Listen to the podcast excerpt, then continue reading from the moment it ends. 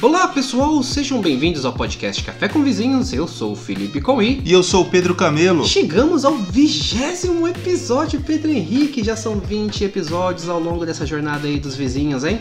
É isso aí, cada dia melhor. Então, bora pra nossa pauta de hoje. Vamos.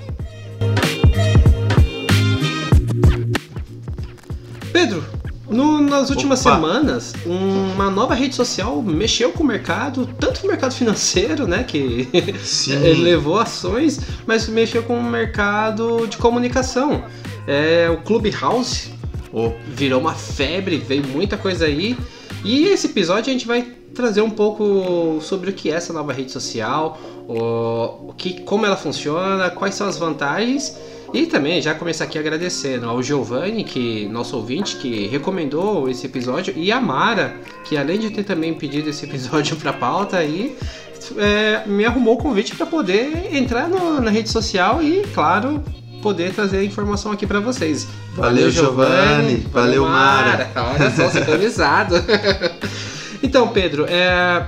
Clubhouse é uma rede social nova e, por exemplo, para nós que somos amantes de podcasts, ela é ótima.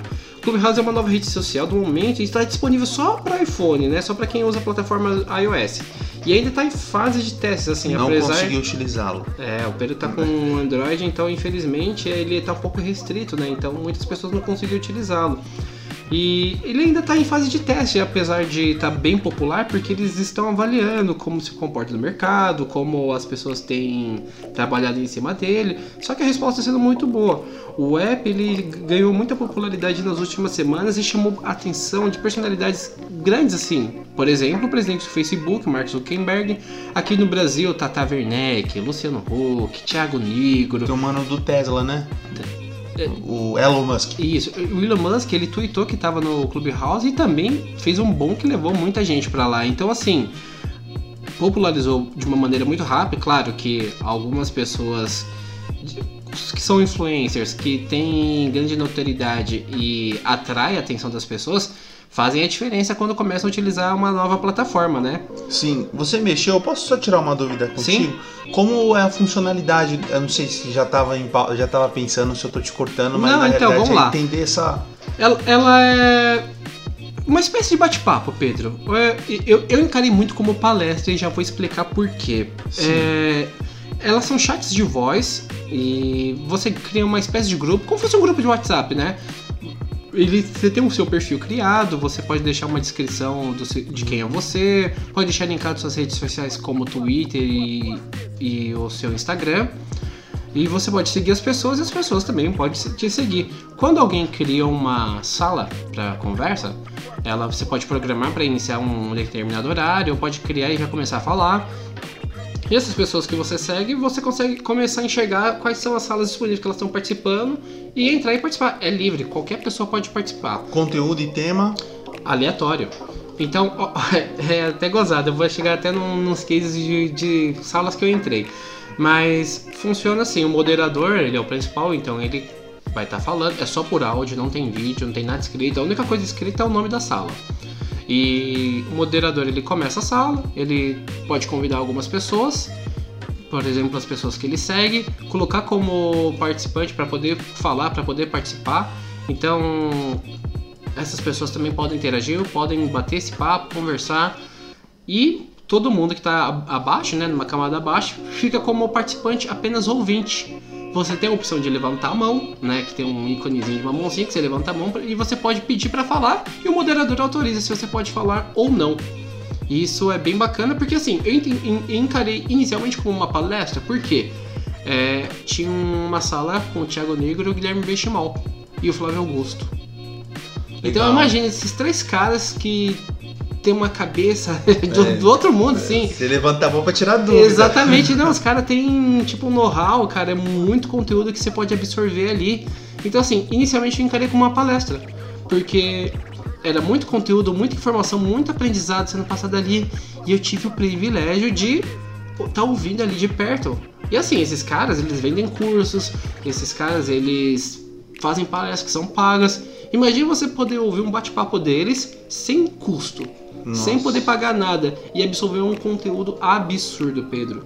Isso eu achei fantástico. É maravilhoso. E assim, tem esse lance de proximidade porque você pode conversar com as pessoas de certa forma. Claro, numa sala que tem 20 mil espectadores, se você levantar a mão e for chamado, é, é pura sorte nem todos têm essa oportunidade, né? São poucos que acabam sendo puxados para poder abrir o áudio e falar. Mas o fato de você ouvir conteúdo e você participar de uma sala como essa e poder usufruir disso para sua vida, cara, é fantástico. E aí eu falei de um lance que é como que eu participei como um, encarando como uma palestra, ouvindo conteúdo, absorvendo e aprendendo. Mas teve lances que eu participei, cara e aí teve salas voltadas à fotografia. Quem me conhece sabe que eu sou um amante de fotografia e tinha uma sala aleatória que não tinha ninguém que eu seguia, que só estava disponível lá com o nome dela, falando sobre fotografia. E olha que gozado. Eu participei da sala, levantei a mão, pude falar, a galera me colocou para cima lá, eu consegui conversar com o pessoal, ouvi muita coisa boa. A galera que tem um Instagram repleto de imagens fantásticas. E o mais legal, tô participando de um desafio com essa mesma galera que estava nessa sala. Tô em grupo de WhatsApp com eles agora. Tô seguindo um perfil no Instagram lá que é do Desafio Clubhouse, que todo, todo mundo que tava participando tá mandando uma foto por semana para participar de um desafio. A galera mesmo, como é todo mundo do ramo de fotografia, estão premiando essas fotos. Então, hum, tipo, a foto mais votada vai ganhar, um exemplo, um álbum completo, né? Um fotolivro lá para você escolher suas fotos e revelar. A galera tá tipo se ajudando bastante, uma comunidade muito legal. Pedro. Isso é bom. E isso, isso é me trouxe através do Clubhouse. É bem nichado no caso, né? É bem nichado. É, hoje você pode segmentar os assuntos que você ouve, né? Uhum. Que você quer ouvir, que você quer participar. Então você pode ir lá e começar numa sala que tá falando sobre fotografia, numa sala que tá falando sobre BBB, BBB que tá em alta. Cara, tem muita sala que tá lá debatendo prova do líder, eliminação. cara, é todo dia. E assim, o Pis, é só pra Lógico, a gente conversa também no dia a dia na semana e o Felipe já tinha me passado que tinha entrado no Clubhouse e tudo mais, só que a gente acaba meio que segurando. E um ponto que você levantou sobre essas salas que eu fiquei bem interessado assim, eu achei uma parada bem legal você falando aí, foi a questão de você poder falar. O que acontece é o seguinte, eu não sei você, mas eu hoje no meu dia a dia, até mesmo quando começou o podcast e tudo mais, eu tenho uma certa dificuldade para falar em assim com as pessoas ou para eu fico, putz, o que que eu tô falando? É, sabe quando parece que você e isso ajuda você a treinar, porque, cara, você é um desconhecido, você vai entrar numa sala com 20 mil pessoas e você tem essa oportunidade de falar. Aí acontece isso uma vez, vai acontecendo, você vai treinando através do aplicativo e quando você vê, você já tá tipo, cara. E é legal, tô... Pedro, porque lá você não se mostra de fato assim, né? Você só tá com voz. Sim. Então você não precisa abrir a câmera, parar, ah, deixa eu arrumar o ambiente aqui do fundo pra ficar bonitinho, não ficar nada bagunçado e falar, não, é só o seu áudio. E é legal, você quer participar de uma sala, mas tá sem, sem time pra, tipo, ficar próximo, pra poder levantar a mão, fazer a pergu alguma pergunta ou algo do tipo.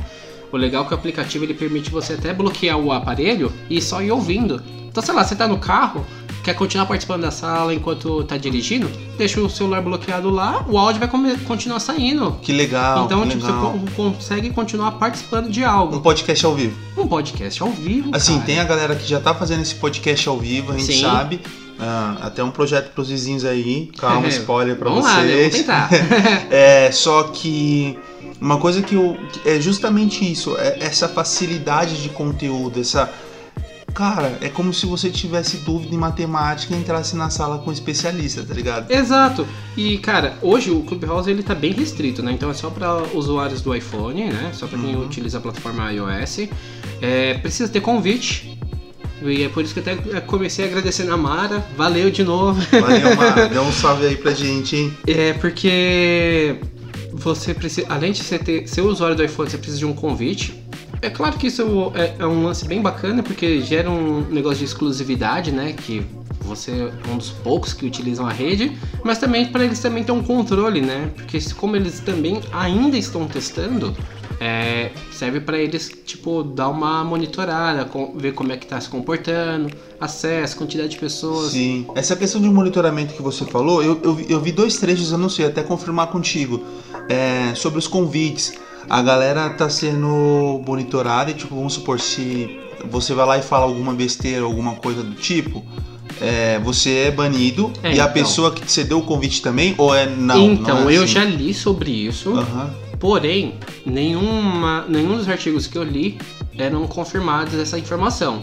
Então, é tratado como rumor. Eu não vou arriscar fazer nada É, pra não ter- lógico, pra não correr esse risco. é. Mas assim, é, você pode ser banido sim, dependendo do conteúdo que você abordar, porque pode ter um teor Com certeza, pesado. pesado, então é, tem que ter sim essa, esse filtro, digamos, porque senão vira uma terra de ninguém, como outras redes sociais que a gente já conhece. Então Sim, é delicado. Sim. E assim, eu vou colocar até um- uma, uma outra situação. É, essa última semana eu, eu, eu entrei no Clubhouse à noite e aí começou com. A primeira sala que apareceu pra mim era uma sala falando de LinkedIn. Uhum. Eu falei, putz, sensacional. É, eles estavam até verificando o perfil da galera que estava na sala. Da hora. Aí participei um tempo e aí eu sei como eu falei, né? Você pode bloquear ou pode ficar navegando no próprio app sem precisar sair da sala. E aí navegando lá no Clubhouse apareceu uma sala falando sobre Instagram, falando sobre engajamento, falando sobre impulsionamento, dando dicas. Eu falei, putz, por que eu tô precisando agora? Esse, esse tópico vai ser mais importante. Saí da sala e fui pra sala falando de Instagram. Beleza, continuei lá, tive vários insights, foi muito bacana. E aí quando já tava encerrando, eu navegando novamente no app, apareceu é, é uma sala falando de fotografia, que foi essa que eu falei do desafio. Eu já mudei de sala de novo, então assim, acaba, acaba virando um ciclo vicioso se você não, não, não tomar um cuidado. Mas é muito bacana porque assim, não foi aleatório. Foram assuntos relevantes pra mim. Sabe o que é engraçado? Quando o assunto é- é interessante, é bem relevante, assim, consumir o conteúdo, consumir aquilo fica muito mais fácil. Então, o que. Não sei se. Acredito com você também e com a maioria do pessoal que tá escutando aí, tá? A gente tá consumindo alguma coisa que a gente não sabe, mas a gente tem interesse. E aí começam a surgir trechos, começam a surgir palavras, pontos específicos que a gente não conhece. O que, que você faz? Você anota pra Não, ir o lance do Clubhouse é mais ou menos isso, cara, porque você vai vendo sala de vários assuntos, sala internacional, então assim, eu preciso dar uma apurada muito boa no meu inglês, mas eu entrei numa sala com conteúdo falando de NBA, e aí eu fui ouvindo um pouco, fui entendendo algumas coisas, então tipo, gosto muito de basquete, consegui absorver um pouco de informação numa sala que tava falando sobre NBA. Só que aí entra o lance de gíria, é, então muitas palavras que eu não conheço, então não foi o conteúdo que eu consegui absorver muito. Porém, serviu pra prática. Então Exato. assim, foi, foi bem vantajoso. Puxa, que Um legal. negócio legal e curioso, para pro mundo dos solteiros, o Clubhouse também tá sendo bacana. Porque tem muita sala de paquera, cara. Aí lembra um pouco do bate-papo da UOL. Mas aí como assim, como que funciona uma Ah, curiosidade? Eles, eles já nomeiam uma sala lá como. E o moderador vai deixando A galera vai participando, vai deixando a galera falar, então, tipo, sei lá. A pessoa ainda fala assim, ah, se apresenta, fala alguma coisa, e aí a pessoa se apresenta e fala, ó, eu gostei da foto do fulano, porque aparece uma fotinha lá, né? O fulano vai, fala, se apresenta, tem o Instagram lá, então a pessoa pode já ir pro, pro perfil da pessoa. Cara, tem sala de falando de BBB, sala de paquera, sala de fofoca, tem de Caraca. tudo, cara. Pra- é um prato cheio pra quem curte ouvir histórias. Eu, eu não participei, mas eu ouvi um outro podcast que falou sobre o Clubhouse e falando sobre a Tata Werneck, que ela tava lá fazendo piada, passando trote durante o chat que tá tendo. Então, cara, é muito bacana. Tem muita informação, eu acho que dá pra procurar. A gente falou um pouquinho do. Até relembrou o bate-papo da UOL. Eu já até entrego a minha idade com isso, mas.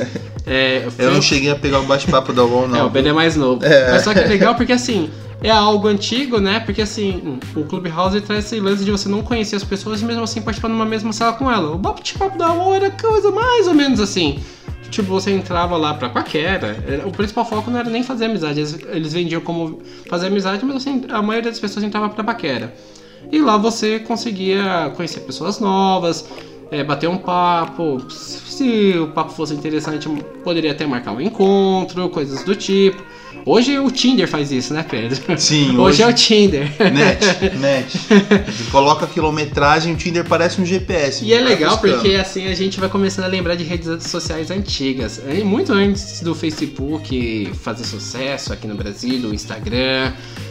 Porque eu sou da época que a minha primeira rede social, digamos assim, eu utilizei muito ICQ, mas não foi tão popular aqui, mas o bom aqui no Brasil foi o Orkut, né? O Orkut foi a rede social que começou esse lance de você ter um perfil, de você mandar um recado, adicionar as pessoas. Cara, eu ainda no Orkut, assim, lógico, uh, eu tinha o quê? Eu acredito que eu tinha uns 12, 11 anos. Olha lá, comecei. entrega a idade também, mas vamos e, lá. E. Ah, cara, eu entrava. Eu não entendia muito bem a funcionalidade do Orkut.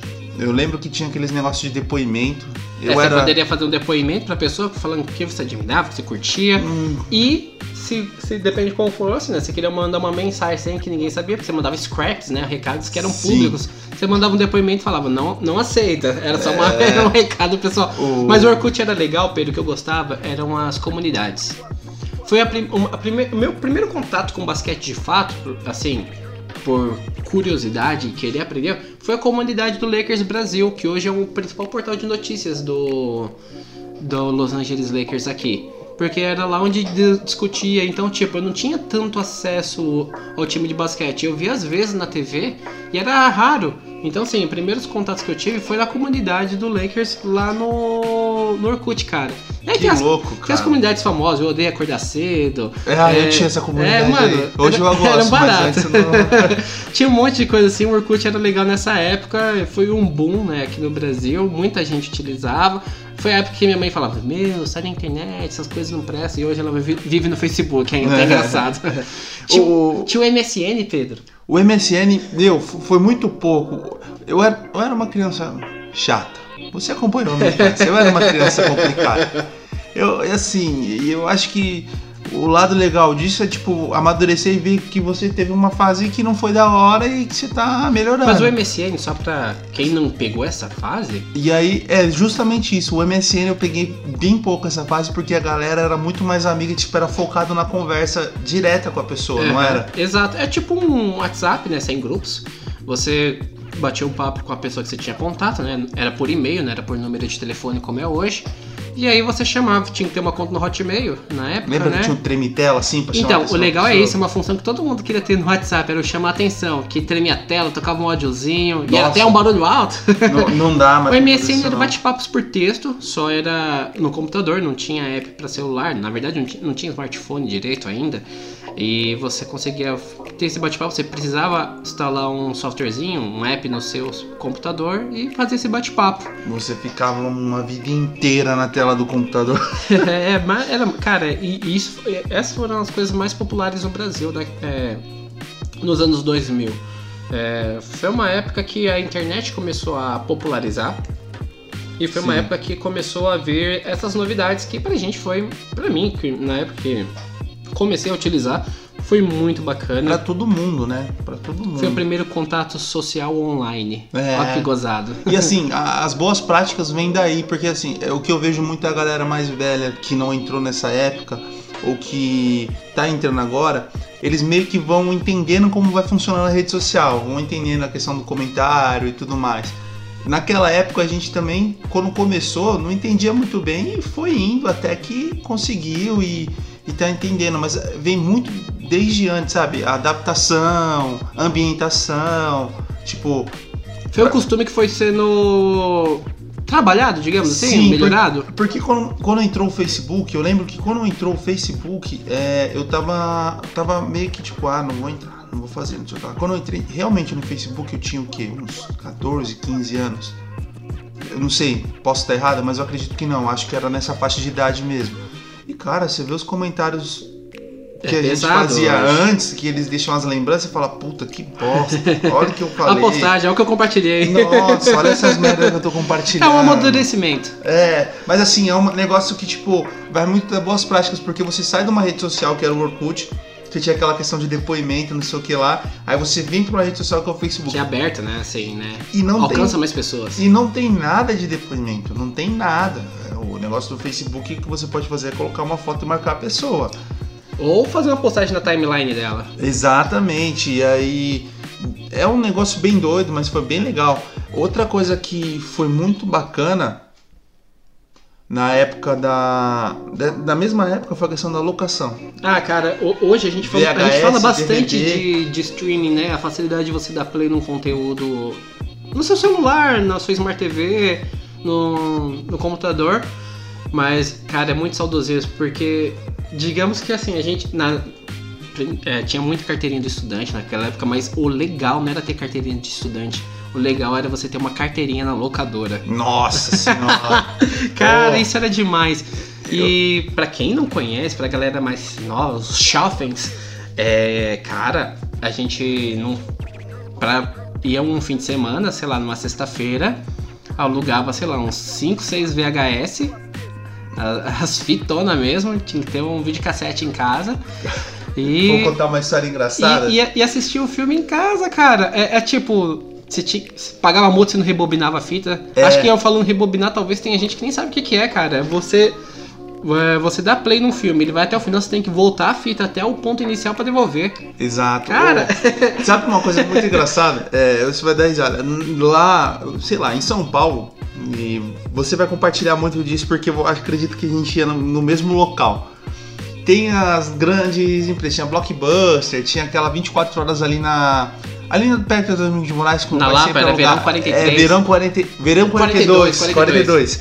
Isso. Aí beleza. Aqui era só as de bairro. Eu lembro que tinham duas que eu sempre ia. Ó, uma foi. Deu três na realidade, são três. Tinha uma aqui no Paraíso, que virou uma loja de moto depois, era Léo Filme Locadoras.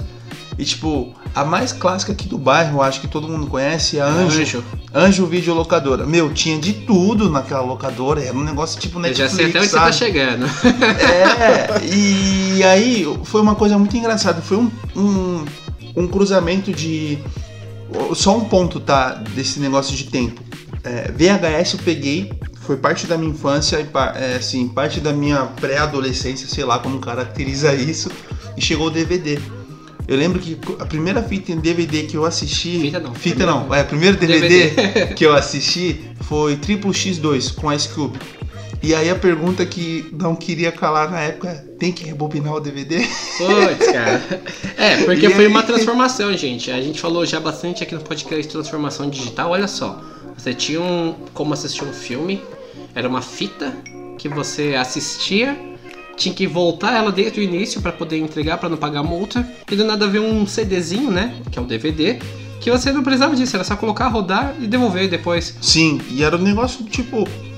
DVD menu, escolher o áudio, a gente só comprava, só tinha fita assim, legendado, dublado. É, então, a opção DVD, pra mim, foi meu- os primeiros filmes que eu pude assistir. Eu gosto de assistir sempre no áudio original com legenda. Porque eu gosto de ter a experiência com, com áudio é, original do filme. Você vê a sincronia da pessoa falando com o que tá sendo. É, o que, com o que você está ouvindo. Então, assim, isso faz total diferença. E aí, com o DVD foi possível fazer isso, né? Parece que hoje é. ver Quem utiliza só streaming é um negócio. Pá, é só lá e mudar o áudio, colocar É. legenda. Não, não era tão simples assim. Você tinha que sair do filme, entrar no menu, voltar pro filme pra poder assistir. Que é um, é um negócio, era um negócio muito.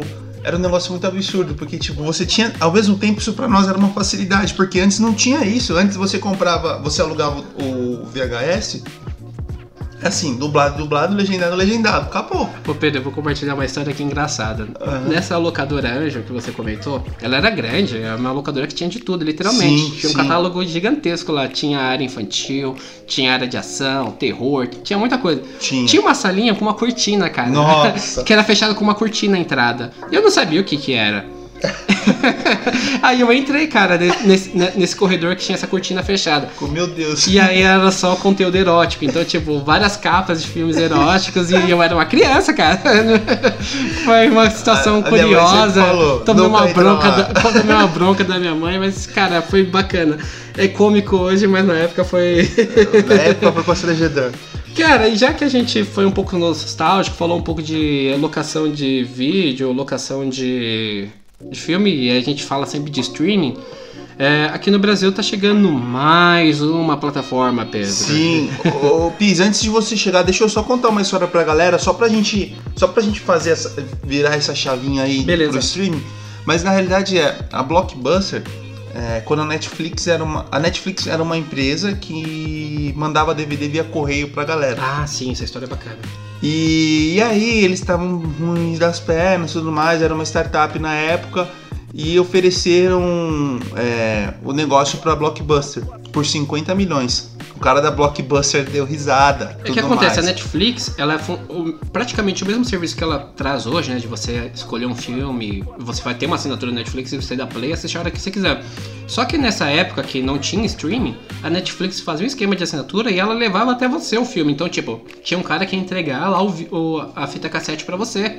Ia, ia, ia buscar, ia levar o DVD para você, ia buscar. Então, tipo, era um esquema de assinatura mas só que não era você a hora que você escolhia, você escolhia o filme e alguém ia levar na sua casa. Boa, e aí o que aconteceu? O cara não quis comprar e o resto é história. A gente já sabe onde que tá cada um, certo? Exato, Blockbuster, muita gente assistiu o filme da Capitã Marvel, né? Da... Que saiu recentemente. Recentemente não, vai, já tem mais de um ano, mas. Olha o spoiler aí é... pra quem não assistiu, hein? Não, não, não é spoiler porque no começo do filme, tá no trailer, mas ela, quando ela cai do espaço, ela cai numa blockbuster. Eu vi gente, cara, falando, mas o que, que é isso? Onde ela chegou? Nossa! Cara, é, é, porque o filme se passa nos anos 90, então assim, pra mim isso é uma referência bacana. Pra galera mais nova, tipo, precisou entender o que que era. Mas é isso, cara. Então, assim, só retomando o assunto, claro. chegou mais um streamer aqui no Brasil, cara. Pra quem curte conteúdo, é bacana, mas o preço tá cada dia mais subindo da conta, né? Na realidade, a gente precisa de um cartão de crédito só pra isso. Cara, eu meio que, eu meio que faço quase isso, sabia? é, chegou o Paramount Plus no Brasil. É, chegou não, vai chegar, né? Ele vem para competir com Netflix, Disney, Amazon Prime. Ele vai ter um custo de R$19,90 por mês. E vai estar disponível aqui a partir do dia 4 de março já essa semana agora, né? Que legal. E para quem tá ouvindo aí nessa, na semana que saiu o podcast, já é nessa semana. Quem, quem tá ouvindo depois saiu uns dias atrás. Mas Olha é, lá, hein? ele Curto vem, ele vem para competir, né, com Disney Plus, que nem eu falei, com Netflix, Amazon Prime, Globoplay. É mais uma plataforma que chega.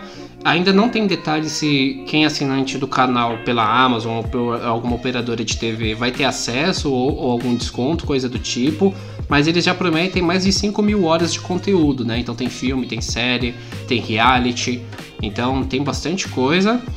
E aí, galera, mais uma opção aí de conteúdo para vocês. Sim. R$19,90 tá um preço, eu acho que acima eu, eu considero assim uma para alguém que não tá tão popular no nosso país, digamos. É, na questão. Tem filmes muito bons que eu são... gosto, mas assim. É, você está competindo com Netflix, que já está estabelecido, você está competindo com Disney Plus, que já é uma empresa de nome, você está competindo com uma Amazon que vem por R$ 9,90, tá chegando o HBO Max. Então, a concorrência no Brasil está bem grande, já tem o Globoplay aqui que é nacional, tem bastante conteúdo também, então, mais uma opção, e aí cabe a avaliação dos vizinhos aí se vão curtir mais uma opção. Claro que tem aquela, aquele lance de você avaliar, eles vão liberar alguns dias para você avaliar, testar. Eu vou fazer esse teste, Pedro, porque eu acho que é válido. Vamos usufruir dos dias grátis para ver como se comporta, se o, se o app na Smart TV e no celular tá rodando legal. Eles já falaram que vai estar disponível em Smart TV, Android e iOS, então mais uma opção de conteúdo Vamos lá testar e ver como é que se comporta. Se for bacana o resultado, a gente traz aqui pros vizinhos, né? É isso aí, vizinhos. E assim, eu acredito que isso seja mais um complemento também. Tipo, você tem várias plataformas de streaming, uma complementa a outra, se a gente parar para pensar. Porque você quer assistir um filme em um, quer ver uma série na outra. Enfim, é só uma ideia e. Meu, Lógico, se fosse tudo num só unificado. Seria assim, bem melhor. Nossa, facilitaria. Mas é isso aí, vizinhos.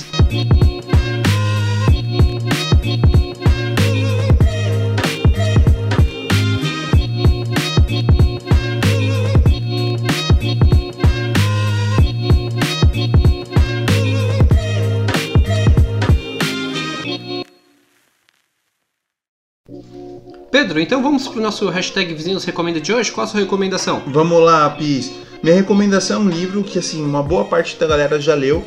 É, mas quem não, quem não teve essa oportunidade, acredito que seja um ótimo material aí para vocês estarem trabalhando, tá? É, se chama Pai Rico e Pai Pobre, do Robert Kiyosaki. Olá, é um, tá. é, é um livro, ele é assim, cara, eles falam que é sobre finanças, mas o cara passa uma visão é, sobre carreira, sobre. não digo lifestyle, mas a forma como você vive a sua vida e a forma como você Toma Insights suas sua escolhas. vida, Exata, digamos. isso. E vida financeira, vida pessoal e vida profissional. É uma parada muito louca. Só leiam, Opa, leiam. e- esse já entrou na minha lista e vou dar seguimento aí pra leitura dele. Beleza. A minha recomendação, Pedro, é um filme de 2013. Parece que é velho, mas não é não. Mas se chama Os Estagiários, do Google. É, se passa no Google, na verdade, né? Que Ele foi gravado é dentro da bom. sede do Google, é muito bacana. Quem vê esse filme assim, vê a sede do Google, fala, caraca, eu quero trabalhar lá. Mas é muito legal que pega dois caras com uma idade mais avançada que se que encaram encaram um programa de estágio, né? Porque a carreira deles chegaram no ponto que está sendo ficando obsoleta por causa da transformação digital e eles Sim. decidem se reinventar iniciando num estágio. E aí é no- dentro do Google, então eles têm que aprender muita coisa. É um processo muito legal, mas você pode ter alguns insights para sua vida lá, você vai se divertir. Tá disponível na Amazon Prime, mas passa direto nos canais aí como Fox, que não é mais Fox, agora é Star, né? Ou na- nos canais Telecine, vale a pena assistir, é muito bacana. Fica essa recomendação, os estagiários. Galera, esse episódio ficou um pouquinho comprido aqui, mas eu acho que a gente trouxe bastante informação bacana. Espero que vocês tenham gostado. Se vocês quiserem entrar em contato comigo lá nas redes sociais, eu tô no Instagram fio underline dantas. E eu tô como PH Camelo. Entre em contato com a gente, traz seu feedback, fala o que vocês estão achando dos nossos episódios. E claro, siga o nosso perfil no Instagram lá, o arroba café com underline vizinhos, que a gente tem conteúdos semanais lá, tem enquete todo dia e é bastante importante pra gente ter a participação de vocês. Pessoal, muitíssimo obrigado pela companhia de vocês, pelo apoio que vocês têm dado pra gente. Mais uma vez agradeço aí o Giovanni e a Amara pela recomendação desse episódio, mas agradeço a todos os vizinhos que nos ouvem, que compartilham nas redes sociais, que têm nos ajudado. Esse projeto só está acontecendo porque vocês dão esse apoio. Muitíssimo obrigado. Obrigado, pessoal. Uma ótima semana.